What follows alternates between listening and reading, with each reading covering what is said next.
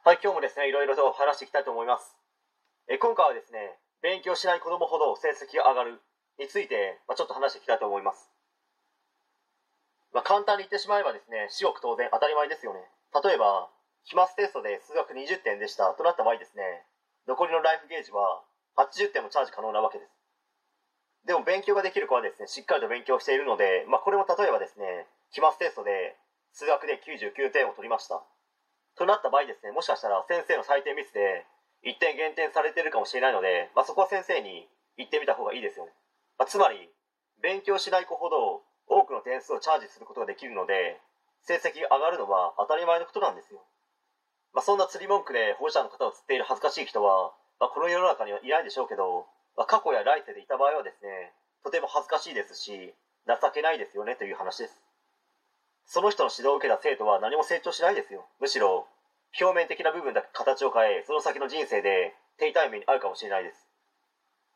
仮にそうなってしまったらですね、親からしてみれば、気絶しそうになるぐらいショックなことですよ。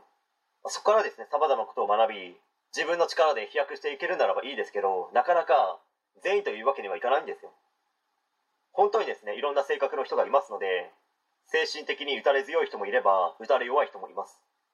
そしていろんな考えができる人もいれば、何も考えられない、または考えたくもないというですね、人も実際にいます。